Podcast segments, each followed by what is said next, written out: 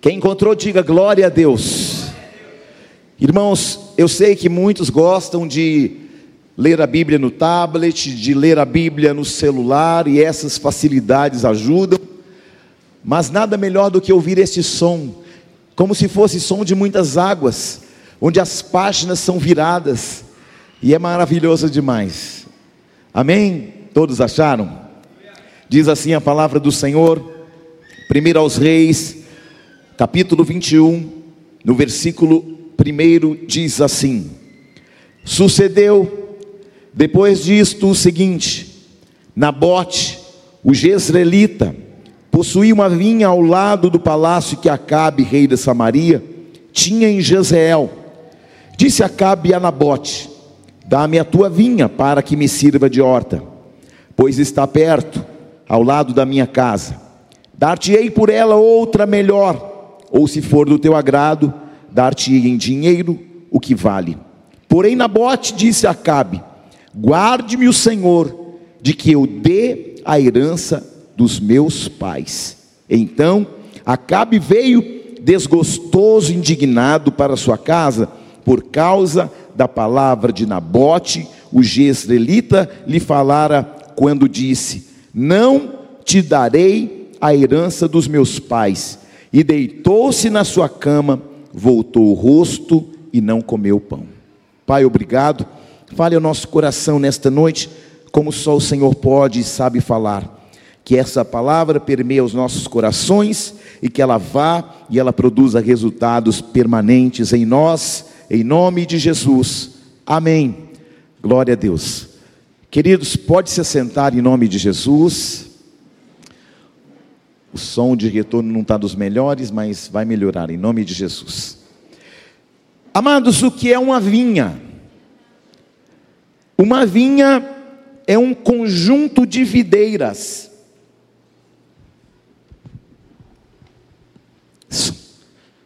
Uma vinha é um conjunto de videiras. Uma vinha, na Bíblia, ela tem algumas referências e ela tem alguns significados espirituais.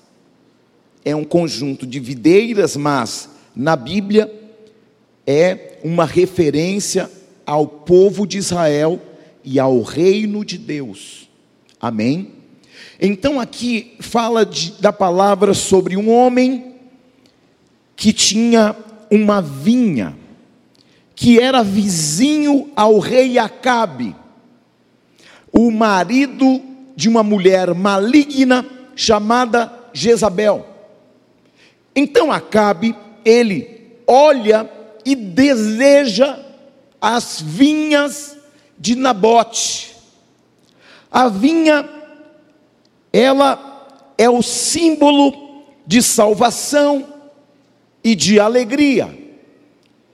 Nabote vai rejeitar uma proposta do rei.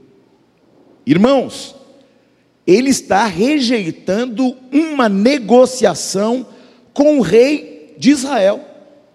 Ele decide dizer: não, eu não vou negociar a minha vinha com você.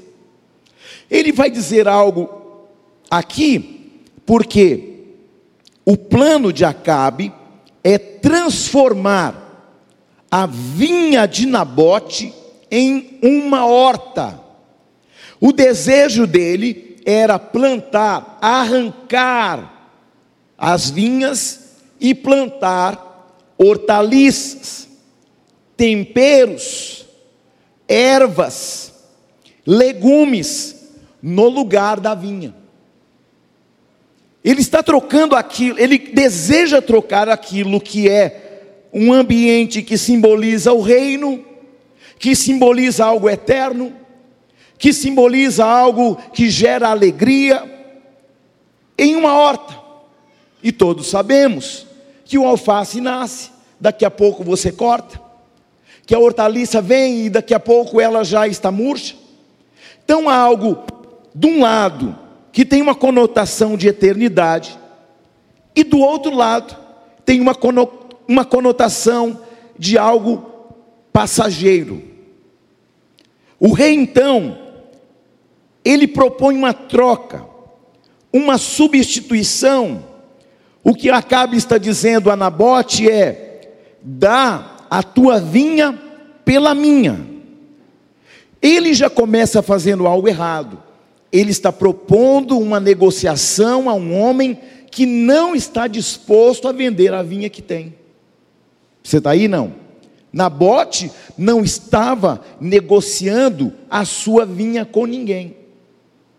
O rei pensou: não, de repente, com a minha presença real, ele se intimida e vai vender a vinha para mim.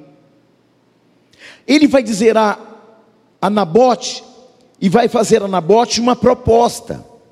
E qual era a proposta que Acabe faz a Nabote? Eu tenho uma vinha melhor. Dá-me a tua vinha e eu te darei uma melhor. Ou seja, se a vinha de Acabe é melhor do que a de Nabote, por que ele quer trocar uma boa por uma entre aspas ruim? Então, alguma coisa está errada. Escute, se Acabe tem uma vinha melhor, porque ele quer a vinha de Nabote. Acabe está tentando influenciar a Nabote a negociar por um preço algo que tinha valor. Você está aí não? Se a vinha de Acabe é melhor então fique Acabe com a própria vinha. Sim ou não? E eu quero dizer para você algo muito especial nesta noite dentro desta palavra. Acabe entendia que a sua vinha ela não tinha preço porque ela tinha valor. Acabe não negociou porque aquela vinha estava debaixo de uma promessa. Então, o conselho que eu lhe dou nesta noite: não troque uma promessa por uma proposta. Eu vou dizer de novo até que você entenda: não troque jamais uma promessa por uma proposta. Amém? Vou dizer de novo que alguns ainda não chegaram, não entenderam. Não troque uma promessa por uma proposta. Amém? Acabe estava menosprezando a vinha de Nabote, porque quando ele está dizendo eu tenho uma melhor do que a sua, ele está dizendo o quê? A sua é pior do que a minha. E o que que Nabote fez? Então eu vou ficar com a minha pior mesmo. Não, mas eu quero é a sua. Não, a minha é pior, deixa eu com a minha mesmo. Você percebe que ele está tentando ludibriar a Nabote Assim como o diabo também fica tentando nesse momento. Nesta hora está acontecendo aí no seu pensamento, no seu espírito, na sua alma, uma negociação. Como assim, apóstolo Júnior? Que negociação está acontecendo aqui na minha mente? Na sua mente está acontecendo uma negociação. Porque a tua mente fala assim para você: não, mas a gente tem muito compromisso nesta semana, esse mês, a gente está apertado. Aí começa a acontecer o que? Uma negociação. Não, ó, se você devolver aquilo que é o dízimo, vai faltar na tua mesa. Agora fala a verdade. Você está vivo, sim ou não? Faz assim, ó. Você está vivo, sim ou não? Isto significa que não faltou água. Isto significa que não faltou alimento para prover a tua vida. Isso significa que não faltou uma cama para descanso. Isso significa que, se o Senhor está falando para você, Nesta noite ele não está negociando, ele só está dizendo para você: eu já te dei promessas, você só está vivo, aquilo que você tem é porque eu já provi antes. Se eu tenho, é porque antes de ter, Deus proveu. O que eu disse é uma lembrança de que Deus já deu, de que Deus já fez, de que Deus já abriu portas de que Deus não deixou faltar comida na mesa, de que Deus não deixou faltar água nesse calor. Você está aí não? Deus não vai negociar com você, mas o diabo vai. E o que, que o diabo vai negociar? Você está apertado, menino. Você está apertada, menina. Faz o seguinte: negocia. Esse mês você não dá o dízimo. Aí o mês que vem você dá em dobrado. Espera aí. Se esse mês o diabo já está segurando os 10%, você acha que ele não vai segurar depois do mês que vem? Você sabe quais são os dois meses que a igreja mais passa apuro financeiro? Novembro e dezembro. Mas como apóstolo? Tem décimo terceiro, tem décimo quarto. Só que no mês de novembro e de dezembro, a gente começa a negociar. Não, eu para passar o Natal, eu preciso de uma roupa nova. Não, eu preciso trocar esses móveis da casa. Eu preciso trocar os quatro pneus do carro porque a gente vai viajar. Aí a gente começa a negociar. E quando a gente começa a negociar, sabe o que acontece? A gente esquece da prioridade do reino.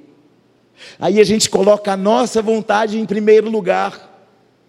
Só que a palavra ela é muito direta, ela fala assim: o reino de Deus em primeiro, e as demais coisas te serão acrescentadas. Você está aí? Olhe para alguém e fala: não negocie. Não negocie a herança. Não negocie a promessa. Por causa de uma proposta. E aí o diabo muitas vezes ele vai usar você mesmo. Vai falar assim: não, você merece um sapato novo. Você já está parecendo uma centopeia, já tem uns, um trilhão de sapatos, você não sabe nem qual você calça. Mas aí o diabo fala o que para você? Não, você precisa de um sapato novo. Você precisa de uma calça nova. É bem verdade que no final do ano a gente se programa para fazer algo de comprar uma roupa, para passar o Réveillon, para passar o Natal. Tudo isso é maravilhoso e você merece mesmo. Mas nós não vamos negociar a promessa por causa de propostas. Não negocie princípios, não negocie promessa, não negocie herança. A vinha de Nabote estava ligada a uma herança e a uma identidade espiritual. Por que, que eu sou dizimista? Por que, que eu sou ofertante? Por que, que eu entrego as primícias? porque eu tenho uma identidade espiritual. E quando eu tenho uma identidade espiritual, significa que eu sou herdeiro e co-herdeiro, significa que eu sou filho, significa que eu sou nação santa, significa que eu sou povo eleito, significa que eu sou sacerdócio real, significa que eu sou povo de propriedade exclusiva de Deus. Quantas coisas boas aconteceram neste ano, quantas portas que se abriram e quantas outras ainda estão por ser abertas. Mas a gente fica negociando. Sabia que existe um agente da falência? O agente da falência é a pressa, a precipitação. Queridos, não deixe a realidade do momento exercer pressões sobre as tuas decisões. Quando que você vende algo que você que custou, você foi lá, foi uma luta, foi uma dificuldade imensa para você comprar. Você lutou, você se esforçou, você fez uma programação, você economizou e aí você comprou aquele bem que você tanto sonhava. Custou caro, você sabe disso. Mas aí, no dia da, da pressão financeira, aquilo que vale 50 mil, você fala, não, por 38 eu vendo. É ou não é verdade?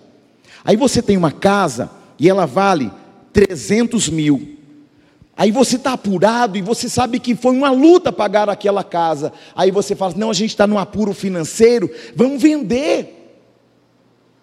Que afinal de contas, aí a gente vai resolver nossos problemas. Não é nem problema, não. É problema mesmo. Porque quando a gente não confia em Deus, aí a gente tem problema. Você está aí não? A pressão do momento é o momento em que nós deixamos de dizimar, que nós deixamos de ofertar, por causa das circunstâncias que nos pressionam. Na hora da oferta é quando Satanás vai tentar negociar com você, tentando provar para você por A mais B que se você der ao reino de Deus vai faltar. Não, mas se você devolver o dízimo, que é de, é de Deus, mas Deus é meu pai, então vou ficar para mim. Ei, lá em casa é assim. Quando a gente pega emprestado um do outro, a gente devolve para o outro. Ah, mas é criança, é criança, mas eu tratei algo com ela. Pegou emprestado, devolve. Você está aí não? Então, se Deus tem me abençoado, por que, que eu não vou devolver a Ele o que é dele? Ele fez com você e comigo uma sociedade. E nesta sociedade, de 100%, ele falou assim: Eu só quero só 10%. Você fica com 90% do lucro e eu fico só com 10%. E a gente, a maioria das pessoas sem discernimento, estatala um zoião desse tamanho em cima dos 10%, pensando: 10% vai resolver minha vida. Escute, preste atenção. Se com 90 você não resolveu tua vida, não é com 10% você vai resolver. Sim ou não? Vocês não estão aqui. Quando você chegar, sim ou não? Aí a gente fica tentando resolver uma vida, um monte de problema que a gente mesmo criou, pagando com dinheiro alheio. Como assim? Pagando com dinheiro alheio, pagando com dinheiro dos outros. Como assim, apóstolo? Quando você paga suas dívidas com o dízimo, você está pagando tua dívida com o dinheiro dos outros, não é nem dos outros, é do pai. Ai, ai, ai, ai, ai, ai, ai. Você sabia que quando você não devolve o dízimo, você está pagando suas dívidas com dinheiro que não é seu? Obrigado pelo amém tão empolgado dessa igreja. Ai, mas a verdade dói demais, apóstolo. Dói, mas ela traz portas abertas, e conhecereis a verdade, e a verdade vos libertará. Oh, o povo está chegando, graças a Deus. Essa palavra vai criar para você e para mim novos caminhos. Essa palavra vai criar para nós um ambiente de novas possibilidades. Esta palavra vai nos dar novos acessos. Esta palavra vai dar para você clareza sobre os seus negócios. Aí você não vai vender mais aquilo que vale 50 mil por 30 mil. Aí você não vai negociar mais uma casa que vale 300 mil, vendendo por 150 mil, porque Deus vai te dar clareza clareza do que? De confiança. Os que confiam no Senhor são como montes de Sião e não se abalam. Deus vai te dar clareza de confiança. Ai, mas sabe o que, é, pastor? Os céus, o azar as asas foi de Satanás, que caiu lá da glória, irmão. Aí é azar demais, sim ou não?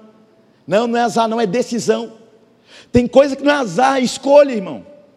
Ah, eu sou um azarado. Não, você está fazendo escolha errada. Não é que você é azarado. Você faz coisa sem direção de Deus. Você faz aquilo que Deus não mandou você fazer. É ou não é? Você está aí? Já estou terminando.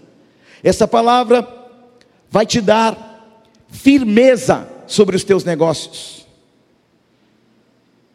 Você vai negociar não é por causa da necessidade, mas quando você tiver que negociar algo, será com clareza, será debaixo da direção de Deus, e você não vai fazer porque você está pressionado por algum banco, por alguma conta, você não vai decidir por causa da pressão do credor, mas você vai fazer debaixo de uma direção de Deus, com paz, com alegria, com regozijo, para trazer honra da tua vida. A resposta de Nabote foi rápida e precisa. Eu não quero e eu não vou negociar com você. Qual deve ser a minha palavra sobre as propostas do inimigo e as minhas propostas da alma? Eu não quero e eu não vou negociar com as minhas vontades, eu não quero e não vou negociar com as minhas dívidas, eu não quero e não vou negociar com aquilo que são as pressões que este mundo tem exercido sobre mim. Ah, mas é porque o governo, por causa do seu quê, irmão, você está sob o governo do Espírito e do reino de Deus. Se você entender isso, querido, pode ser quem for, Deus vai te prosperar abundantemente, e aí você vai largar suas estacas para a direita, para a esquerda, para frente, para trás, para baixo, para cima, e quando você olhar, você vai falar: Meu Deus, eu jamais imaginei que Deus pudesse me colocar em uma posição tão elevada. Mas para isso, não negocie as promessas por causa de uma proposta. Olhe para alguém e diga: não negocie. Promessas e herança por causa de uma proposta. Você entendeu isso? Não? Irmão, se você entender esta palavra, Deus vai abrir a tua mente de tal forma e você vai falar assim: meu Deus, como que eu não tinha visto isso antes? Aleluia. E todo negócio que você for fazer, Deus vai te dar clareza. Vou fazer ou não vou fazer? Ele vai colocar paz quando for para fazer, e vai colocar inquietação quando não for para você dar um passo. Estamos certos? A palavra de Deus é viva, ela é eficaz, ela é poderosa, ela é extraordinária e ela é um caminho em direção a grandes vitórias que o Pai preparou para a tua e para a minha vida. Se eu sou filho, se eu sou herdeiro de promessas superiores, eu não vou negociar aquilo que são princípios espirituais. Dízimos, ofertas, primícias são princípios espirituais. E nós, eu e você, não vamos negociar com o diabo aquilo que é de Deus. Amém? Você não tem ideia do que Deus pode fazer. Aleluia. Coloque a mão no teu coração e diga: Senhor, que nesta noite eu possa levar para dentro da minha vida princípios e valores para nunca mais negociar heranças e promessas por causa de propostas, porque eu tenho um Deus que é um Deus de aliança em nome de Jesus. No culto de casais, eu dei uma orientação para os casais muito importante sobre a oferta da, da redenção. Você que é que estava aqui e sabe sobre o que eu ministrei, uma palavra muito profética, muito extraordinária da parte de Deus você também vai entregar a tua oferta de remissão ao Senhor hoje, tá? De alguns pactos financeiros, emocionais, espirituais, carnais que nós fizemos com mulheres estrangeiras, com homens estrangeiros, fazendo pactos com demônios, fazendo pactos com religiosidades, fazendo fazendo pacto com oferendas, com simpatias, ah, vou fazer uma simpatia para fulano, para Beltrano. Ah, eu não estou casando, então vou fazer uma simpatia para, o tal do Antônio.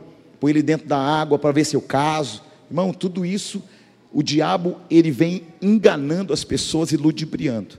Então, se você algum dia também queira entrar debaixo desta unção, ah, eu tenho, eu fiz um pacto, eu, eu paguei para fazer uma macumba, eu paguei para fazer uma, uma simpatia, eu paguei para fazer né, um trabalho para alguém, quando eu ainda não conhecia a verdade. Querido, você também pode entregar uma oferta de redenção ao Senhor nesta noite. Amém? Estou dando uma, uma, um spoiler daquilo que nós tratamos também no culto de casais, neste, nesta sexta-feira, que foi maravilhoso, um jantar maravilhoso que só Jesus mesmo.